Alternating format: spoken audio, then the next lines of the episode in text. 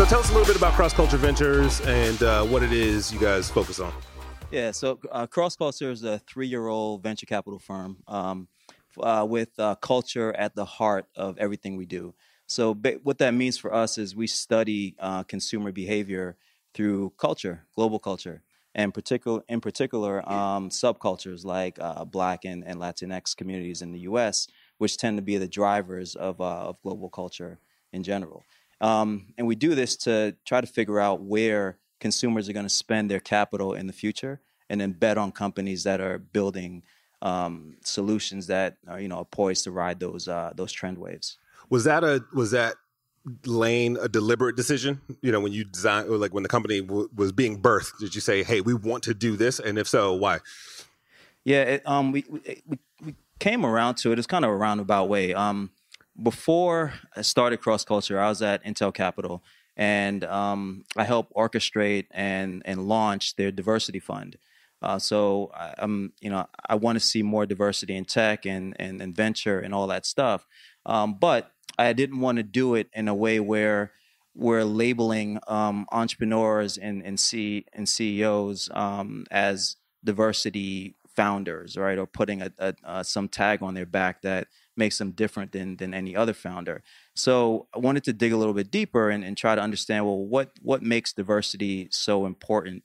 Um, what is it about diversity that you know um, creates hyper growth for for for companies? What is it about diversity that makes uh, teams more high performing than than other teams? And it, it came down to to to culture. And so we started to study that more you know from from culture you get um, kind of behavioral norms and you get habits and and you get all these activities. So uh, culture is a word that gets thrown around a lot. Um, so how does how does marlon nichols define the term culture? It's that that that thing that you can't see you can't feel but it just moves you in ways that you don't understand Beautifully, beautifully stated. Um, thank you. For that. You can clap. Lone. Everybody applaud. um, so you, you recently sort of there's a phrase I love that you've been using is culture as currency. Yeah. Right. And I think when you think about venture capital and startups and so on and so forth, it doesn't readily associate. So I would love for you to kind of like pontificate upon what uh, what culture as currency means. Yeah. So, you, you know, the a lot of the companies that that we invest in, and, and we've we have 24 companies in our portfolio today um, over the last three years, but um, most of them are market creators as opposed to um, just just following in on what everyone else is doing.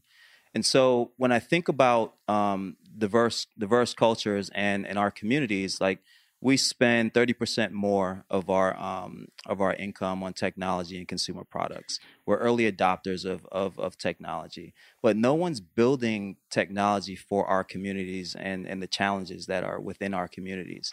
So when we talk about um, culture as, as currency, it's it's kind of a call to look within our communities and find those challenges that um, have yet to be solved and build companies that can solve those and what'll end up happening is you'll build a billion dollar um, or capitalize on a billion dollar opportunity. And you know we have examples of that. So for instance, um, our very first investment out of fund is a company called uh, Maven, uh, which is a mobile distribution platform for uh, hairstylists in in um, in communities of color. And the, you the, use the product? I do not use the product. I probably I probably should use the product, right? yeah, they, they started out with, with hair extensions and and, and, and weaves. Oh, right? perfect. Yeah, yeah. That's why I probably should use it. but um, the, the, the the challenge that they were um, they trying to address is that in in most of these hair salons, they they're almost break even to just a little bit above break even businesses. So they they can't afford to carry inventory risk right? Because you know you buy more more of a product than you need, you might go out, you might not be able to pay your bills that month, and you could go out of business. So Maven figured out a way to to take on that inventory risk for them, and then also allow the hairstylist to um, to get a piece of the cut when that hair is sold, and they do it in a in a really convenient way through mobile. And now you have hairstylists that um, are making you know maybe twenty thousand more per year out of their business because now they can actually sell the products. That's that's a, a it's a nine billion dollar market, right? That nobody else thought of before he did. That's crazy. Well, you tie that concept of that uh, sort of uh, something that's a little bit more original, um, and we talked before about like almost like the copycat syndrome. Like we're going to make the Latin version of Uber, or we're going to make the black version of Airbnb. Like what's you know how do you identify the difference between those two opportunities as even as a let's say I'm starting out as a founder and I'm starting to develop ideas, like where do you look to as an investor, and how, how, do you advise people on not being a copycat and finding that originality? Like, is it is it truly different, right? So you know, the the Lyft for Black people is not really different than Lyft. Right and and your cousin giving you a ride to the airport. yeah, it's, it's, it's, it's, not it's not very different, right? So it's like what solve something new that hasn't been hasn't been tackled yet, or do it in a very in a very different way. So I um I was telling you I just came back from Nairobi. Uh, we have a portfolio company there. I'm not going to talk about our portfolio company. I'm talking about another company that I met while I was there, and um, I visited while I was there. I visited um, this this town called uh, Kibera. Kibera.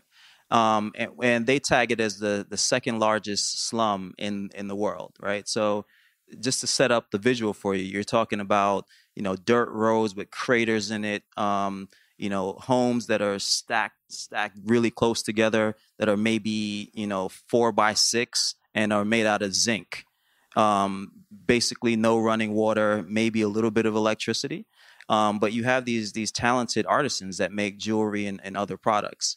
So I met this company called uh, Soko that basically um, created a, plat- a mobile platform that allows these artisans to sell their products to internationally, um, either direct to consumer over the internet or um, you know by bulk order from like an Anthropologie and stuff like that. And um, what's what's what's really interesting about this company and, and that country is that as poor as it is, everyone has a cell phone, and they run the entire process through the through the cell phone. And so now you have um, some of these artisans uh, that grew up in like the severest of um, you know impoverished situations that are now able to move their families out of the out of those slums, uh, building homes, um, going to sending their children to better schools and, and all this stuff. And and that's like you know that's looking at something that was within that community that had significant value. Um, but wasn't being um, monetized properly or capitalized on and they found a um, a unique way to do that. Like I want to see stuff like that. That's a great example. Um, have you seen anything similar in the U.S. Right? Uh, you know, I think we can sometimes look at a third a developing country as those folks over there, but it's, it, there's a similar model that can be adapted here. Um, and have you seen that, especially like in a city like LA? You know, um, anything come to mind? There's a, I mean, there, there's a bunch. Um, one one easy one. Well, we already talked about Maven, but an- another easy one for us is a company called Wonder School, which is the Airbnb of early childhood care. Right. So you hear Airbnb, um, but it's not a it's not a copycat in the sense that it's not um, where Airbnb allowed people to turn their homes into hotel rooms. They're allowing people to turn their homes into daycare facilities. And uh, what's great about that is it's tackling a real problem in in diverse communities in in the sense that um, there is most of the time um, there isn't affordable um, you know high value education and so now they're through this platform they're able to administer a, a consistent curriculum um, across uh, across the board irrespective of, of where you live and make it um, at a price point that's affordable based on on where you live I grew up in Michigan, right? In, in Detroit. Anybody from Detroit? Know? All right, there you go. Um, and there was I used to caddy at a country club, and some of the richest people I met like did nuts and bolts businesses. They would have, you know, I make fabric for interior cars, and you know, billion, billionaire. Um, where I think coastally in LA, we celebrate the sensationalized entertainment, you know, like bigger, shiny objects.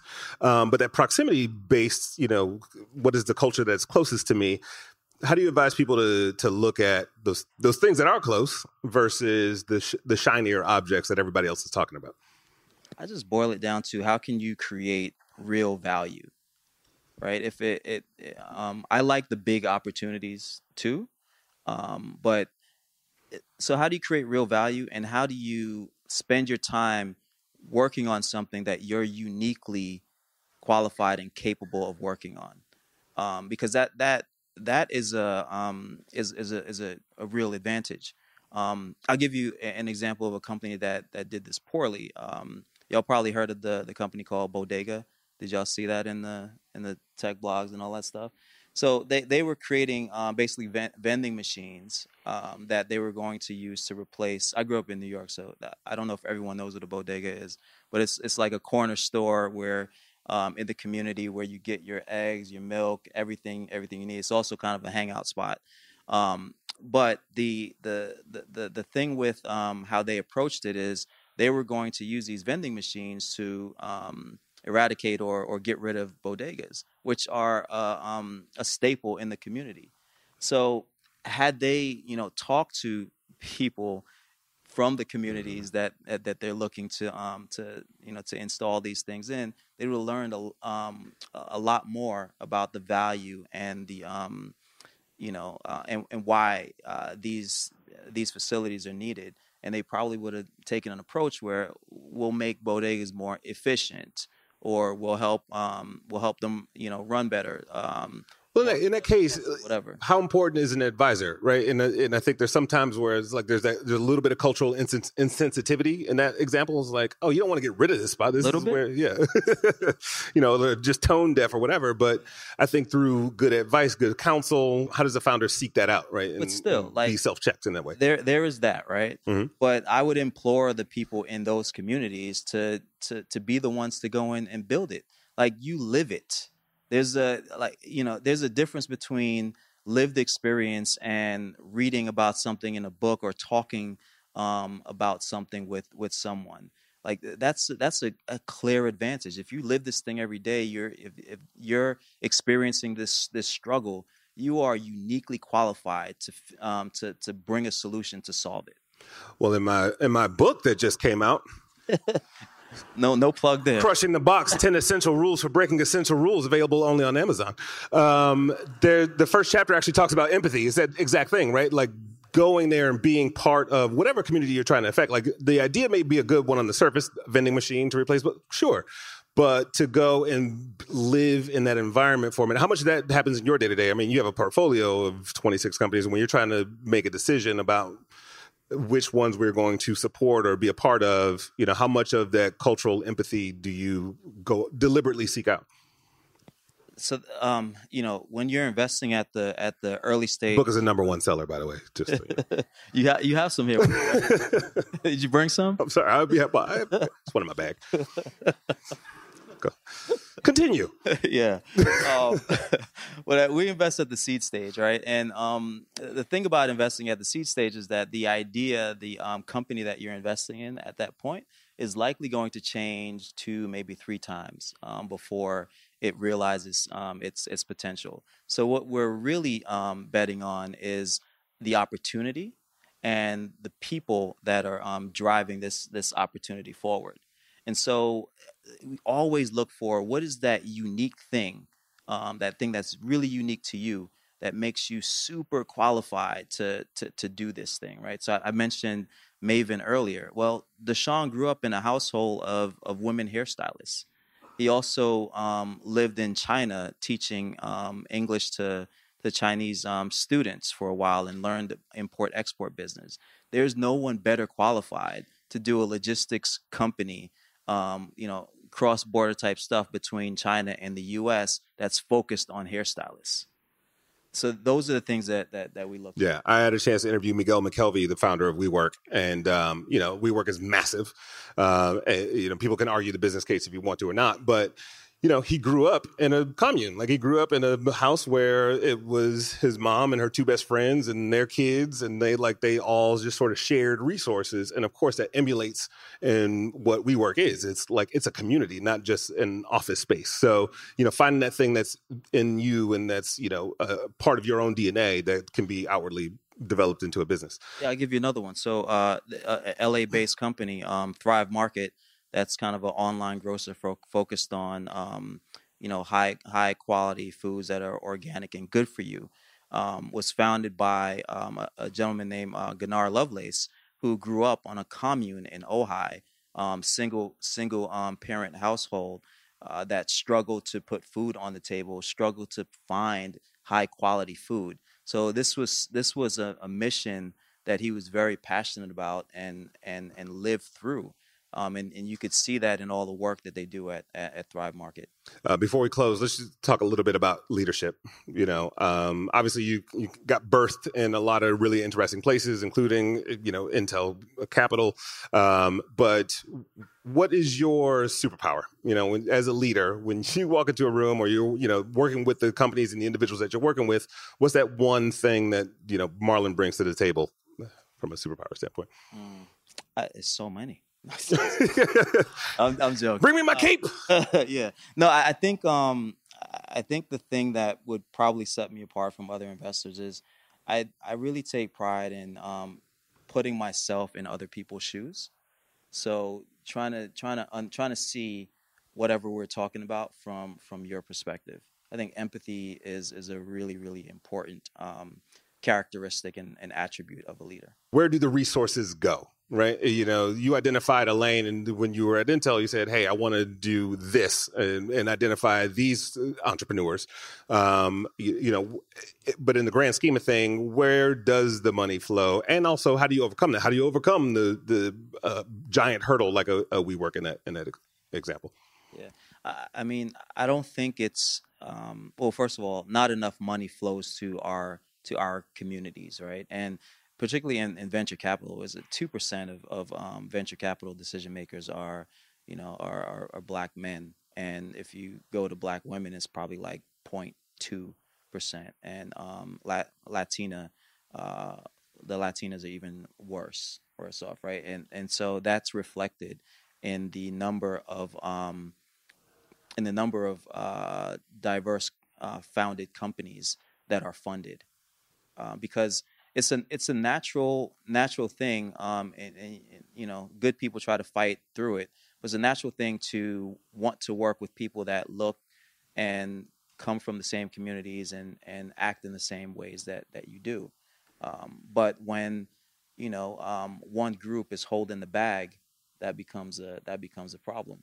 So you know I, I can only speak about like what we did right? We we found a we we identified a lane that we were again uniquely qualified to to play in, and we we started playing in that lane and outperformed everybody um, that you know that that might even come close to our lane, um, and it, it kind of took care of it took care of itself. Awesome. Well, thank you, Marlon. Yeah. Give it up for Marlon Nichols, Cross Culture Ventures.